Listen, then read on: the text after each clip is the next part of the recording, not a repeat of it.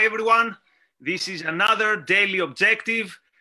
Hi from me, Nikos, and hi from Gloria, who looks like she's in a very beautiful place. I would say I'm jealous, but actually I'm not, because I'm in Greece, which is beautiful as well. Yeah. And today we have our first Freedom Friday show. So this is going to be something that we do every Friday, and it will be not slightly different from our everyday content. So every Friday we will deal with a diff with a different aspect of the freedom movement, and we will deal with people or political parties or ideologies that claim to be in the freedom movement, and we will evaluate how they're doing, how, if they're holding up to what they are supposed to do. And before we start, I want to make a general comment that whenever I talk about right and left, I'm not talking so much anymore about ideologies, because it's very difficult to distinguish what does the right and what does the left stand for. And we see them quite often changing their ideas on issues. So, for example, we see the right being more and more hostile to things such as freedom of movement, uh, freedom of uh, so what would, and also some aspects of freedom of speech. For example, we see prominent conservative activists in the United States saying, if you burn the flag, then you should be expelled from the country or something like that. So the way I see it, when I talk about right and left, I mostly talk about groups of people and what I would call tribes. So groups of people who are held together with party loyalty or or uh, tribal loyalty, but what brings them together is not so much the ideology. What brings them together is mostly their opposition to the other group and their opposition to the other, so to speak, to the other tribe. And today, our first, the, the first movement that we're gonna put under consideration is conservatism. And the reason is obvious. We are told that conservatism is what is the opposite pole from the left. Conservatism is what will defend the legacy of Western civilization or of reason or of freedom or of capitalism. However, I've never considered myself a conservative, or I've never voted for a conservative party as far as I can remember. Gloria, do you consider yourself a conservative? Not at all, Nikos, not at all. I actually wrote a book called How to Talk to a Conservative, to make the stance that I'm not only defending economic freedom, uh, but I'm also defending all the individual liberties, which is something that uh, conservatives, especially in where I come from in Latin America, don't defend. Always the right wing uh, has, has had this conservative um, moral standard, where, yes, there is a lot of Christianity, but at the same time, we are, more, we are one of the regions with more violence, with more um, violations to women's rights, with more discrimination towards people who have different skin color or uh, who are gay. That's Latin America. So I've always think, I, I've always thought that defending economic freedom is not going to be enough if you want people to actually embrace liberty as a way of living.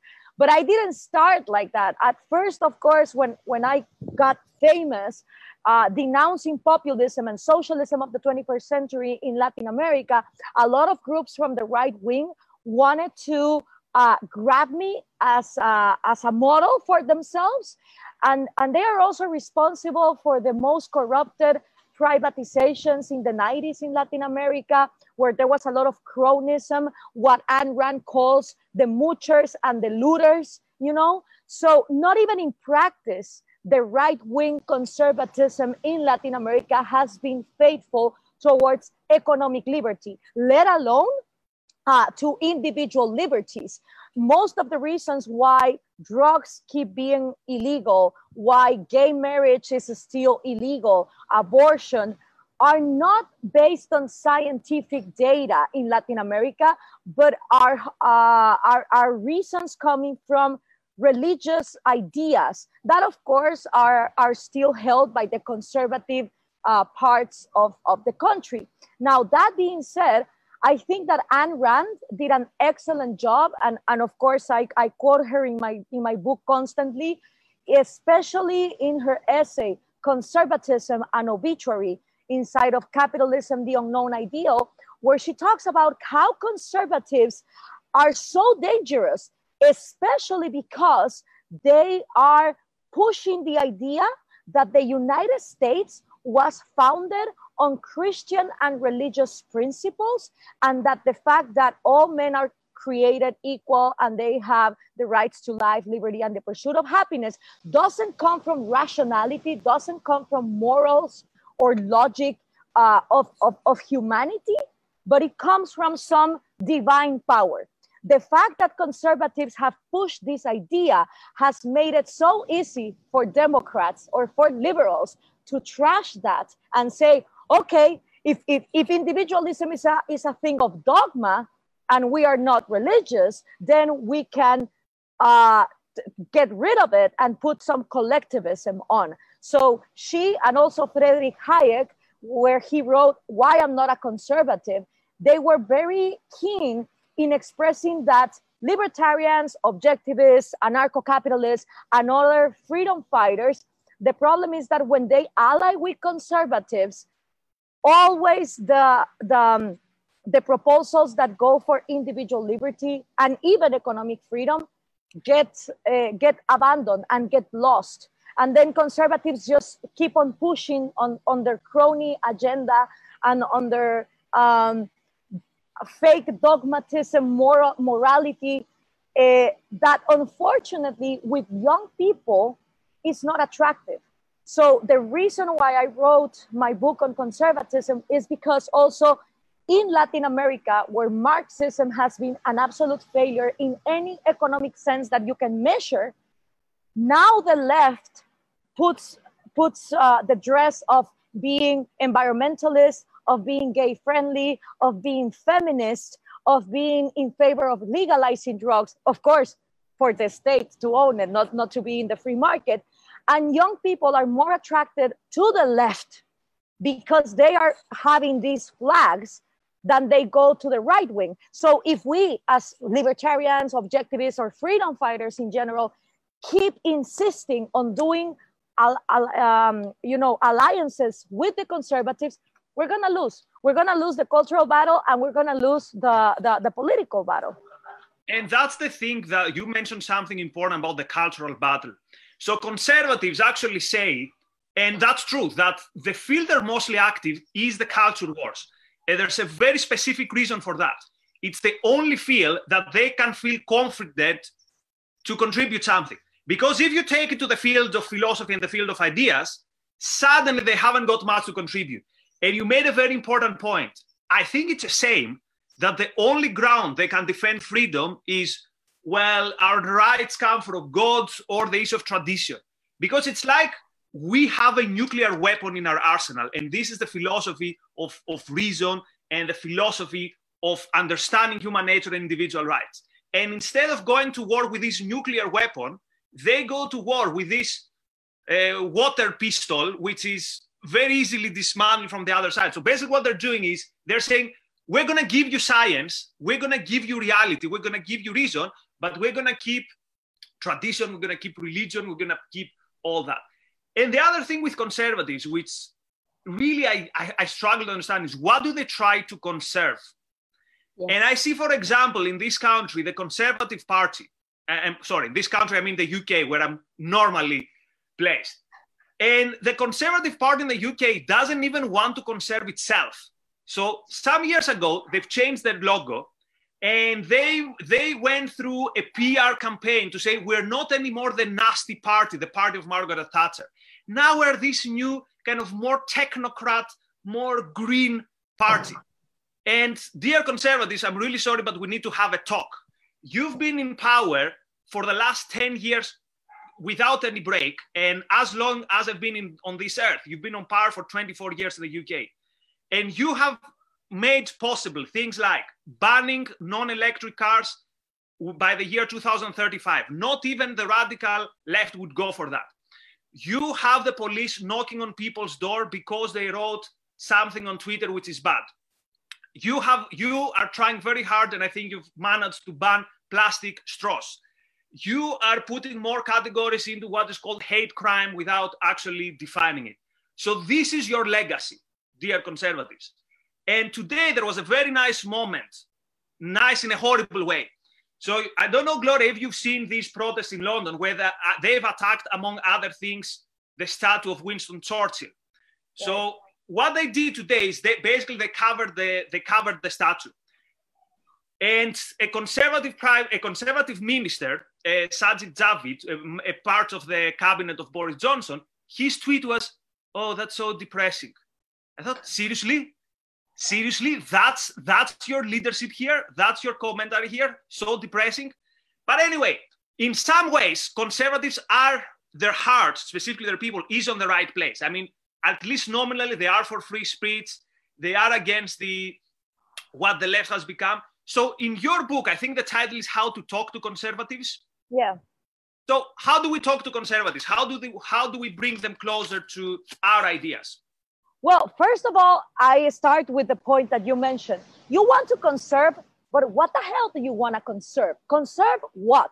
Because if we're going to talk about conserving the family, let's conserve all the families that have existed throughout history. If you read, for example, Sapiens by Yuval Harari, you're going to notice that families started tribal, where a lot of women would take care of all the kids in the tribe, regardless of who the father was. We have families throughout the centuries of humanity composed by single moms, single dads, widow women, uh, grandmothers taking care of grandchildren, uh, aunts taking care of their nephews. So it has never been this a squared family, picture perfect of the nineteen fifties, mommy, daddy, and kids. Families, if we want to conserve them, we should conserve them as all of its presentations that they exist. And why not a family composed of man, man, and kids, or woman, woman, and kids? Where is the scientific study that says that if your parents have the same genitals, you're gonna Uh, be raised worse than if your parents have different genitals? There's no, there's no study to, to prove that. What it has been studied is that kids need love and discipline, both, the, that healthy equilibrium.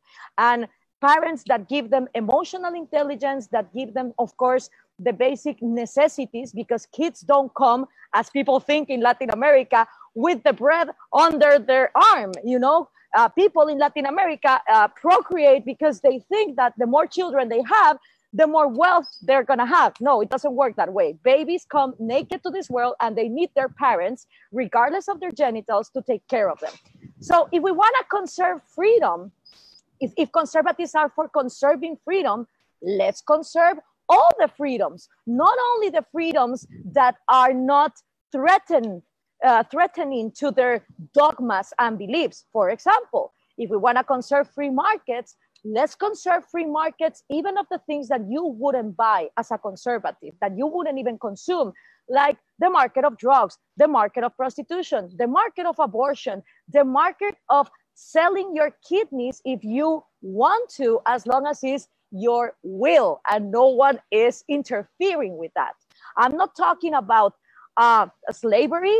I'm not talking about making women prostitutes where they don't want to be prostitutes. I'm talking about legalizing the markets where adults freely and willingly want to engage, even if it goes against Christianity, Muslim beliefs, or whatever dogmatic beliefs.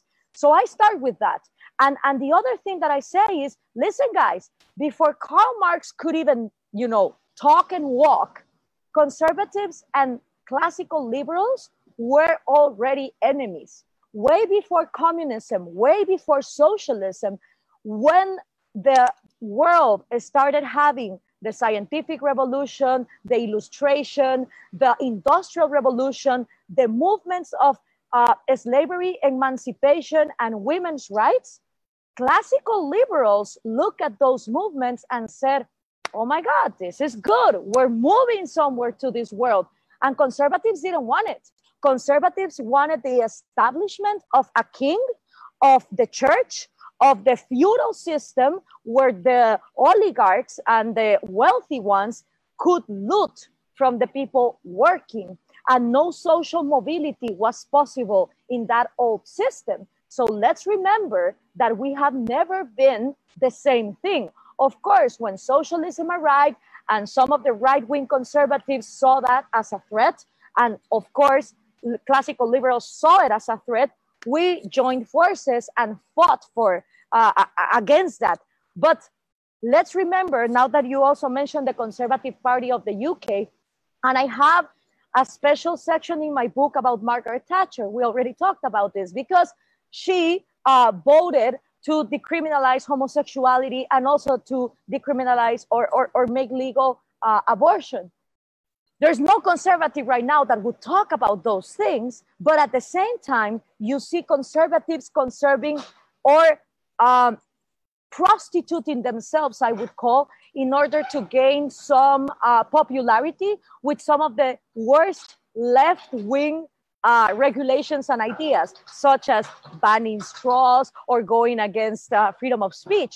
And may I remind that Margaret Thatcher said, my worst enemies, and I quote her on that, and she, she mentioned it a lot, my worst enemies were not the socialists. I already knew that the socialists were my enemies.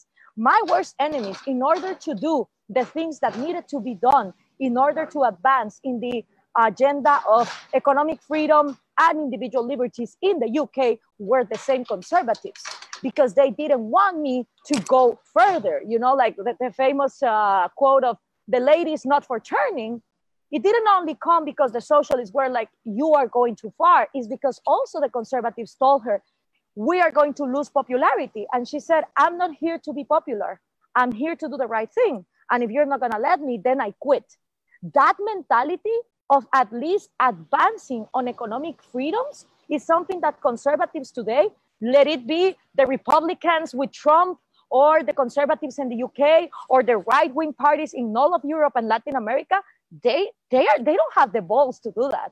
So why should we bother as uh, genuine freedom fighters, the objectivists even more than the libertarians sometimes, why should we bother into making alliances with a group of people that always use us to win political elections and win the cultural battle, but once in power, they betray us? Not only they betray us, but they don't even bother with a battle of ideas. So if you have been as a party in power for years, and now we're reaching maybe decades, it's on you that you have lost completely the young people, the universities, that the fact that if you walk these days in the streets of London, if you go to Twitter, you would think that this country has been run by the left, I don't know for how long. That's on the conservatives. But I will end with a, with a more positive note, and you tell me if you, if you agree. I think there is one glimpse of hope. Recently, conservatives have rediscovered, in a way, the idea of individualism through the ideas of discipline and taking care of oneself and taking one's oneself seriously. I'm talking about people like Joe Rogan, people like Jordan Peterson. Again, we have a lot of criticism to these people, but there's one very good thing. People like Jocko Willink, who talks about discipline. These people made cool, again, the idea that you yeah. start with yourself. If you want to change the world, you need to you start, start with, with yourself. Exactly. So maybe the fact that most of, a big part of their audience is conservatives, and if you want to be a cool conservative, you have to follow these podcasts. And, and, and this is a glimpse of hope, that they will realize that, look, take this principle to its, to its logical conclusion. Why is discipline important? Because law of causality. This is going to link to this. Why is discipline equals freedom? Because to, to, you can't have your cake and eat it too. So give us, for the last thirty seconds of the show, give us a, a glimpse of hope for the future of taking these conservatives out of the bubble of bad ideas and to the light of good ideas. I absolutely agree with you. There is a glimpse of hope, even within the conservative movement, with people such as Peterson and also Ben Shapiro, with whom I don't agree in one hundred percent of the things, but I agree with you. They have made it cool to tell people, you come first. If you don't build on yourself, you're going to be a parasite to your society. So even if you are for the common good, the best thing you can do for your society is be selfish, work on yourself, and have some self-love and self-interest and be responsible. That I agree. And the other positive thing is that internet, which I consider the most uh, libertarian or free country in the world, has made it possible for uh, freedom-fighting voices to be heard more than ever before. So at least in Latin America, you have tons of people uh, that are in social media doing the battle of ideas in Argentina, Chile, Peru, Colombia, Mexico, that in the regular uh, you know, channels of, of decades before